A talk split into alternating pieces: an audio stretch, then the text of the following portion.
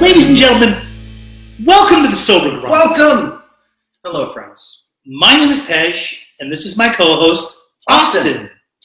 It's a pleasure as always. It's always a pleasure. I think we're at like 40 episodes already. Can you believe it? Wow, It's Kind of crazy. time flies. Yeah. We started at the beginning of the year, and we're already at 40 episodes. Yeah. How's everybody doing today? We wanted to uh, talk to you a little bit. You know, we have we've been we actually just go ahead. Let's do, well, today we're talking about heroin addiction. Just Heroin. gonna But blast it out there. Heroin addiction. Heroin addiction. It's it's an epidemic. We're going to be talking about what it's like to be a heroin addict, how it's become an epidemic, and what some of the steps that you can take are. Mhm. Whether you are suffering or you have a loved one that is. Yep.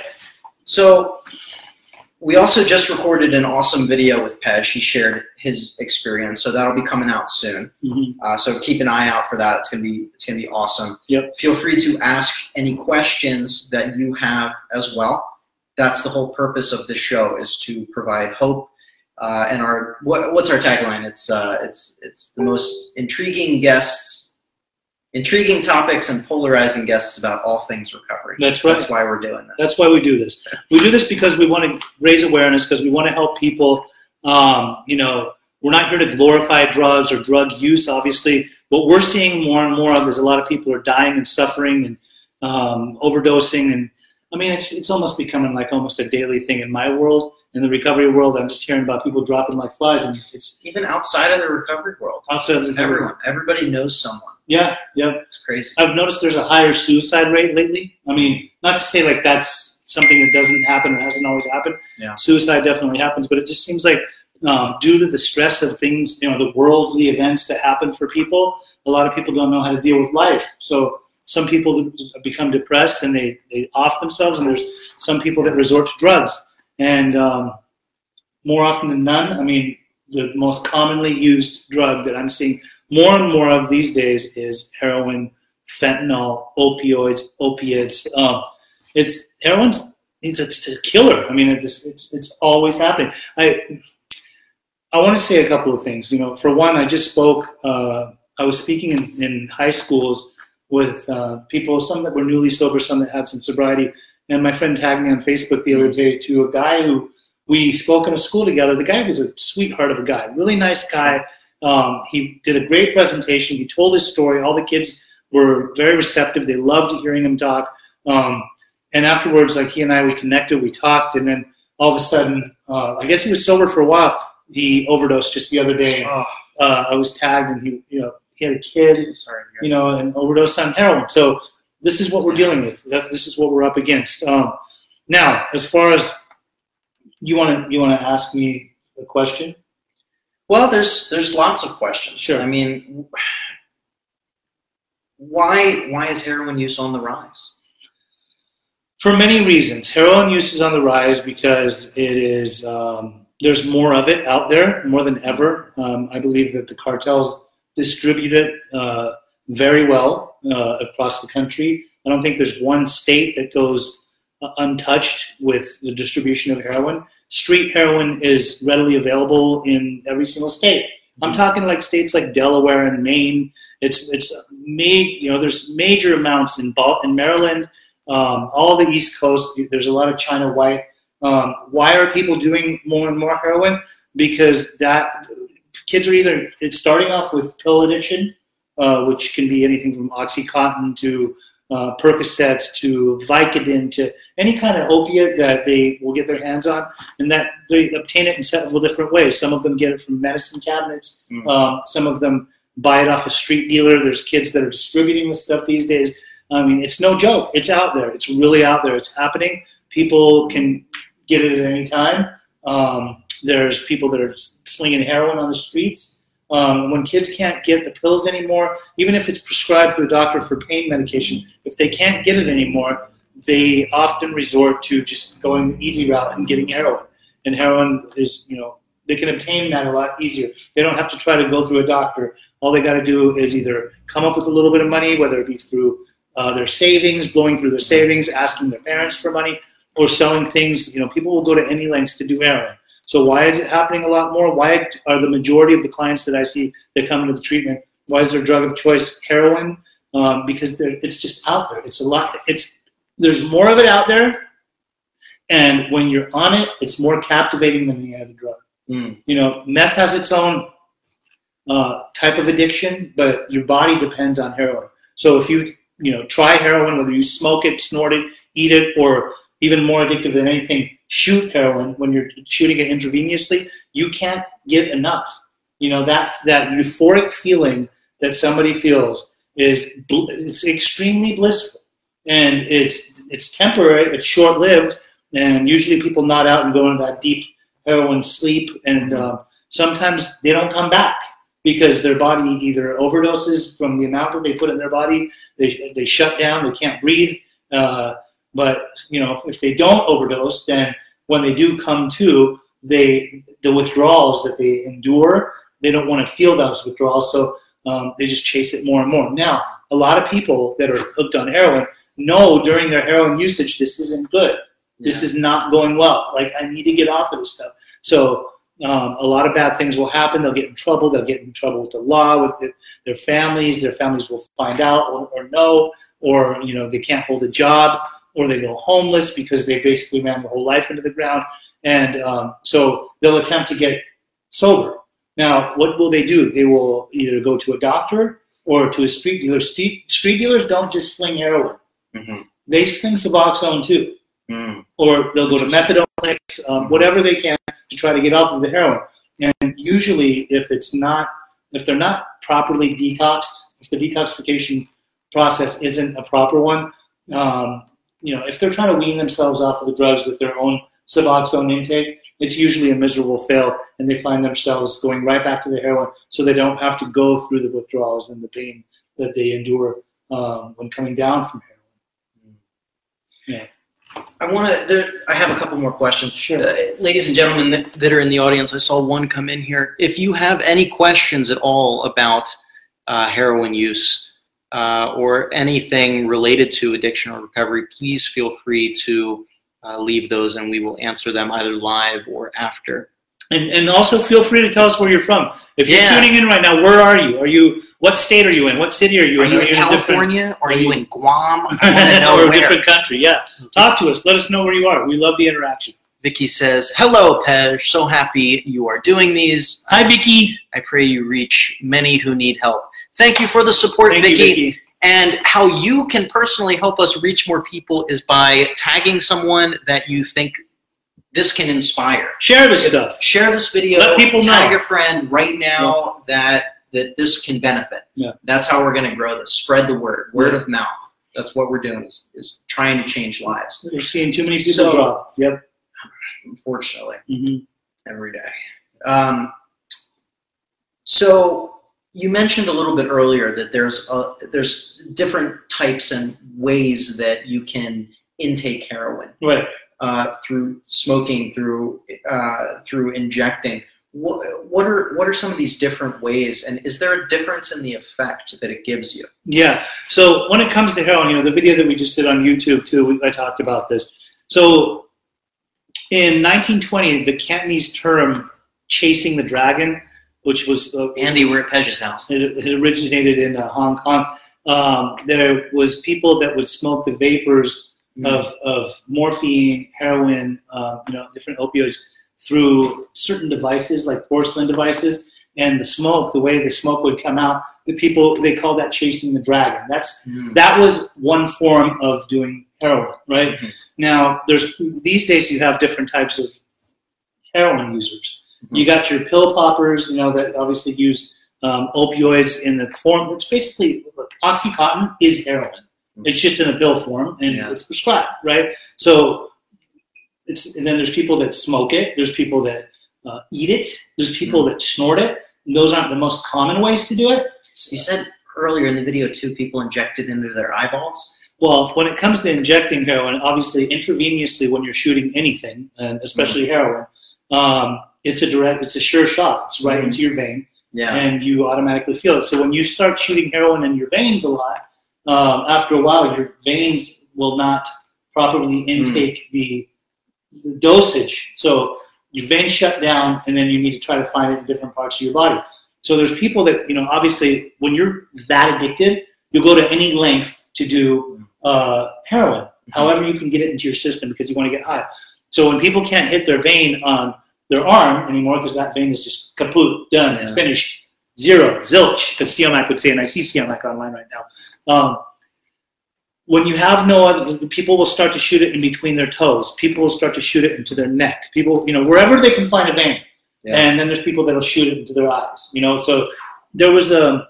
Is that is that like instant loss of sight? I can't I, even imagine. Oof. I think That at that point they're so far painful. gone they don't even care. There was a Yeah. friend of mine. She when she was living up in L.A. She really struggled with um, with addiction, with heroin, and um, she was a lovely human being. She was from Louisiana. Um, I knew her from the recovery community. She was always attempting to get sober.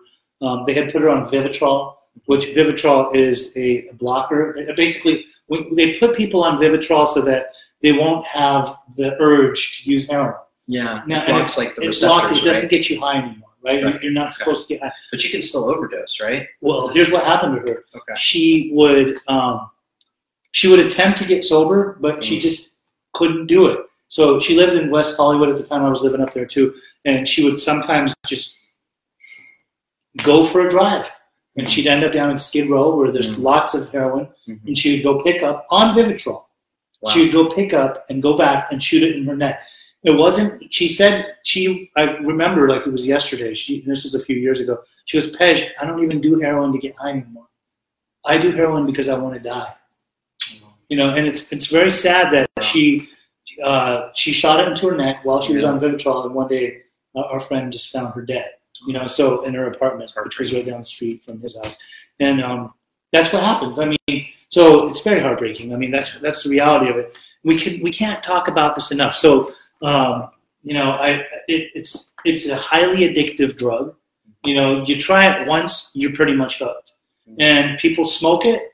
People don't really snort and eat it as much as they. You know, there's some people that may have or do in the past, but people usually either trying to smoke that stuff or they're trying to inject it. You know, and that's injecting it. If you if you're sh- shooting heroin, if you're shooting dope, it's a serious business. I mean, it's a serious problem. Like it needs to be addressed. There's no recreational, uh, no temporary usage of doing heroin. It's, nobody's just doing it because it's uh, you know a here and there thing. If you're doing heroin, you're doing it all the way. Yeah. Okay. So it, it's pretty much one time and you're hooked. Yeah, I mean, I used to hear that about cocaine, and I didn't believe it. Mhm. And the first time I ever tried cocaine, like I thought, oh my god, I can't get enough of this stuff, and I just kept going and go. With heroin too, I remember the first time I tried it was just smoking it, and I remember the flavor of it. Mhm. There's this distinct flavor of it where I was like, oh, I can see why people like this stuff. Is it is it physically addictive? Mentally? It is- Is it it is is- it just wanting more? It is physically and mentally all the same.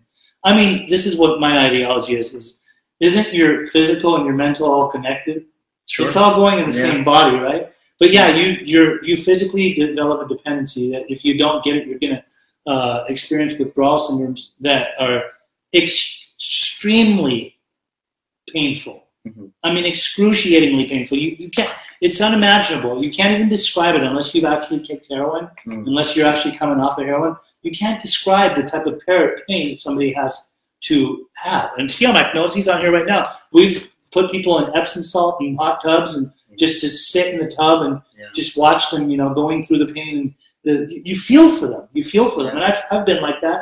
I've been crouched over in the fetal position in front of, I called it the porcelain god, the toilet, just uh, trying to throw up. I couldn't put food down. Uh, I couldn't go to the bathroom for days. Um, I would have these cold sweated shivers. I'm talking like I would be sweating, but my body was cold and, and, and shivering. And I didn't know, you know, I, I was like, how, I just want this out of me. I can't get it out. So you either stop completely, which, you know, if you don't have the comfort meds that some people need to get off like Suboxone, off of it properly without having to endure all that pain, then sometimes, more often than none, people turn back to doing heroin again. And it's sad because um, it's a Russian roulette. You never know. You know, you could die on this stuff anytime, at any given time. You could overdose on heroin. It's just that way.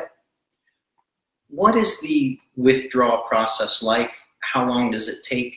and what advice would you offer to someone that's trying to get off of it? So traditionally, for the longest time, there were methadone clinics, and the point of getting off of, um, you know, of the point of having somebody on methadone was to get off of heroin. Mm-hmm. Now, unfortunately, methadone is an addictive drug too, mm-hmm. and if you, depending on the amount of milligrams that they give you with methadone, um, they want it. You know, you want it. It's going to take you away from doing heroin, but then you got to get off of the methadone too. So the taper off of that, it's you know, it, it's a very delicate withdrawal.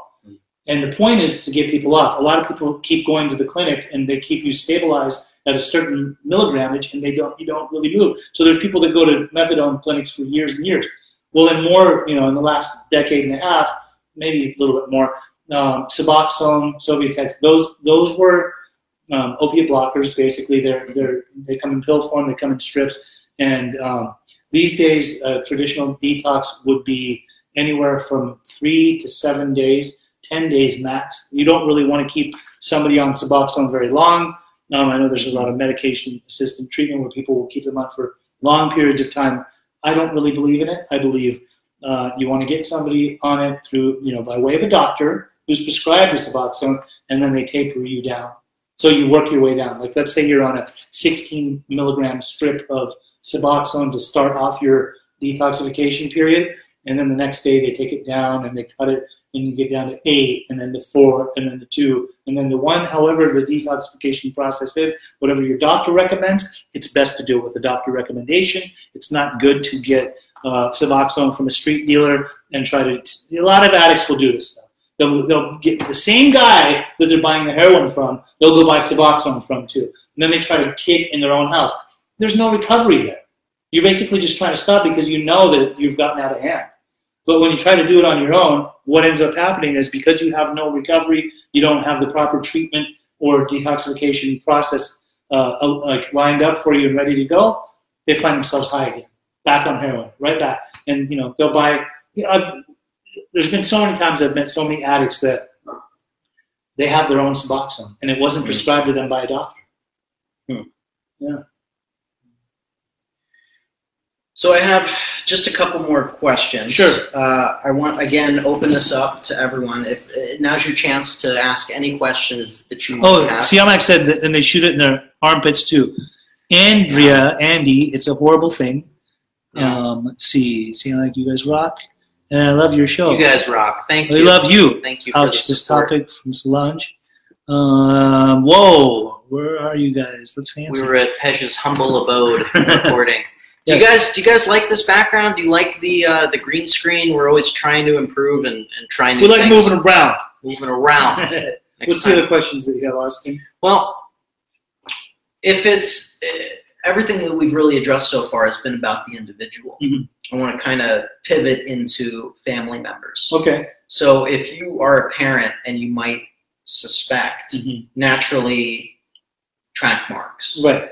What are some other signs nodding out. A lot of parents will notice that obviously their kid is falling short in life, um, missing school, not going to school anymore, dropping out of school, not making it to work, crashing cars, getting into uh, nodding out in, in odd places, cigarette burn marks in their mm. jackets, in their shirts, on their bed sheets. These are great indicators that your kid is probably on something could be opiates, could be heroin, and they're probably falling asleep with a lit cigarette in their hand, which is all kinds of dangerous because they could light up the whole house on fire or wherever they're at, right? And then on top of that, you know, their cigarette just burns a hole in them or their skin or whatever. Um, those are things to look for. Those are great indicators. Um, you know, and then also you were talking about parents. So, you know, it really saddens me. And I, I mean, I, I, have stories for days, right? Mm-hmm. I was um, there was a pharmacist who reached out to me the other day about a, um, a woman whose daughter is 29 years old, uh, Persian girl. She lives, um, you know, I won't say where she lives, but she's addicted to heroin. She's been shooting heroin for 10 years. And um, she wanted me to help the daughter, and uh, I did my best to help the daughter. We got her into a medical detox at a hospital, and the daughter stayed there for not even 24 hours. Called the mom and said, I want you to come pick me up. Um, mom said, why? She said, this place isn't adequate. It's not appropriate. Like, if you're going to come down off of heroin, you know, and somebody's going to give you a detox, the last thing you want to do is negotiate where you're going to do it, especially if you don't have a lot of options, right? So the mom called me en route to go pick her up. Mhm. And here's the no-no part, right? And this happens. Believe it or not, as, as baffling as this sounds, this happens. Mom called me and said, What do you think I should do? I said, You should turn your car around and not go and help her. You should tell her that she needs to stay in the hospital. Because when you go, you're prolonging you're prolonging the process of her getting better, Yeah. let alone if you go and pick her up and take her home, you're going to put her back in the lion's den, and there's a great chance that she's going to end up relapsing. You know, and and It's now it's here's what she said. Easy. She said that she wants to go get her, and the daughter's trying to talk her into going and taking her to Skid Row in downtown LA to purchase some heroin for her, just so she doesn't have to feel the pain that she's going through right then. And I said, that's a really bad idea, but there are some parents that become so codependent and so enmeshed with their kids, and they don't want to see their kids going through the pain, that the kid can actually convince the parent, please, just one last time, take me to go get some heroin and have me just do it and I'll taper it off of it and I'll get off of it myself. They manipulate, they get their Yeah. way. And this mother was, I, I haven't heard from her since. And there's nothing I can do. I told her don't pick her up, but she, she didn't listen. So, you know, and I told her what's going to happen is you're going to bring her back home and she's going to be shooting heroin in her room. And, and in a couple of days, you might find her dead in your room. And then you're going to be like, oh my God, why didn't I listen to that guy? Or why didn't I do? So That parents, just stems a whole new set of issues Right. that there's parents that affect that mom. there's parents that don't know their kids on drugs or they Yeah. have an idea or they're in denial and they don't want to know then there's parents who like it's plain as like they know Mhm. it's factual like they've been told by their kid i'm on heroin and they just don't know how to get the help Yeah. or they don't really take the help when it's given to them So naturally, anyone can reach out to you for help. yes What what advice do you have? How can how can people? What are some steps that people can take, both as family members and as individuals? I think that um, as an example to family members who are still struggling or are in the dark or don't really know how to deal with their kids that are opioid users or opiate users, heroin users, um, people who have lost family members or people who have had success stories where their kids went through treatment, don't be afraid to talk about this stuff. There's Mhm. too much of a stigma attached to it to where um, if if we don't really take a look at it and and and you know broadcast it and talk about it, we don't need to go around and tell everybody, hey, my kid's a heroin addict. But we do need to let people know that there's a major problem going on in our country right now, in our world, and more so in this country. It's happening a lot more in America, and something needs to be done about it. Let's address this and let's let people know uh, what could and might happen to their family members and how we can prevent that. Love it. Yeah. I think that's And- pretty. Oh, And I was going to say, if you know somebody who is struggling with heroin or any other drugs and you don't know how to deal with it, you don't know how to get them the proper help, always feel free to call me. Please, um, I'll make time for you. You can call me at 949 751 7761. I'll make myself readily available to you. Um, I'll talk to you. I'll talk to your family members and see how we can help your loved one, whoever we can. And often, if we need to have an intervention, I do a lot of interventions. I try to help people get the proper help that they need, however that may be. Doesn't matter where you're from, what walk of life you're from, what you're suffering from. I'll do my very most and best to uh, guide you in the right direction and get you the help that you need. Excellent. We have another. Oh, Solange. I've been hearing so much from desperate parents that need help with their kids, but they keep putting things on hold as if they know that they have one more day or one more week, and all of a sudden the loved one ODs. As soon as people know they need to act on it, period. That's right. Very good point. Yeah. Call for help now. Yes, listen to Solange, our biggest fan. That's good to see you. Yeah. Yeah.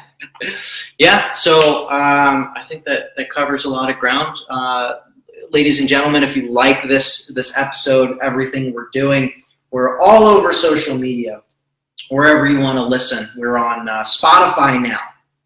It's new. Support us on Spotify. Mhm. iTunes. If you feel like helping, a review on Spotify is worth your weight in gold.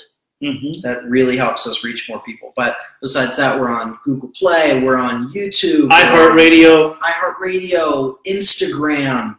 Uh, we have our own Facebook page, Stitcher, anywhere you listen to. Uh. I, I have an app called Podcast Addict that I Mhm. listen to to all of my podcasts on there. We're on there Right. everywhere. We're everywhere. So We've been doing a bunch of specials on, on YouTube too. One of them was about uh, what does meth feel like, the devil's dandruff, and then the other one that we just did today that will be out soon is what does heroin feel like. And we're doing those because you know people wonder like what is it about people that get addicted to drugs and why are they this way and this that and the other and there's reasons for it. So um, you can look that up too. Um, look us up. Um, also, we have a page on Facebook called Ask an Addiction Specialist. yes, So all you have to do is there's a tab right there that you can actually click on the page, or you can type it in the little top bar up there, right? Ask an addiction specialist. It's a page that you can come and ask professionals, you know, or, or people that have been in recovery for a while, a question in relations to addiction. You know, if you have a loved one who's suffering, or you would like some help, or you want some questions answered, please d- feel free. Don't hesitate. Come and ask um, the question on that page. You just have to be added to the page. Um, you can just send us a request. We would be glad to add you, ask questions, um, and we will always make ourselves readily available. yeah. And finally, we're we're always looking to share amazing recovery stories. Whether uh, you yourself have overcome addiction, if you have a family member, um, the, we want this to be a platform not only to spread awareness, but to share your story uh, in, a, in a comfortable place that you can also inspire people. So if you want to share your story, uh, whether you come in in person, um, uh, a pre-recorded um, audio bit that we can sneak in after, or Skype, or uh, however works most convenient for you, uh, please contact us either in the comments of this video, uh, you can private message Pej, myself, or you can send us an email at austin or Pej at beginningstreatment.com, which is my last segue that this podcast is made possible by Beginnings Treatment Centers, an amazing Orange County recovery resource. All levels of care, no matter what you're struggling with. There's a million resources on the website at beginningstreatment.com. Until next time, so grand. So we're going.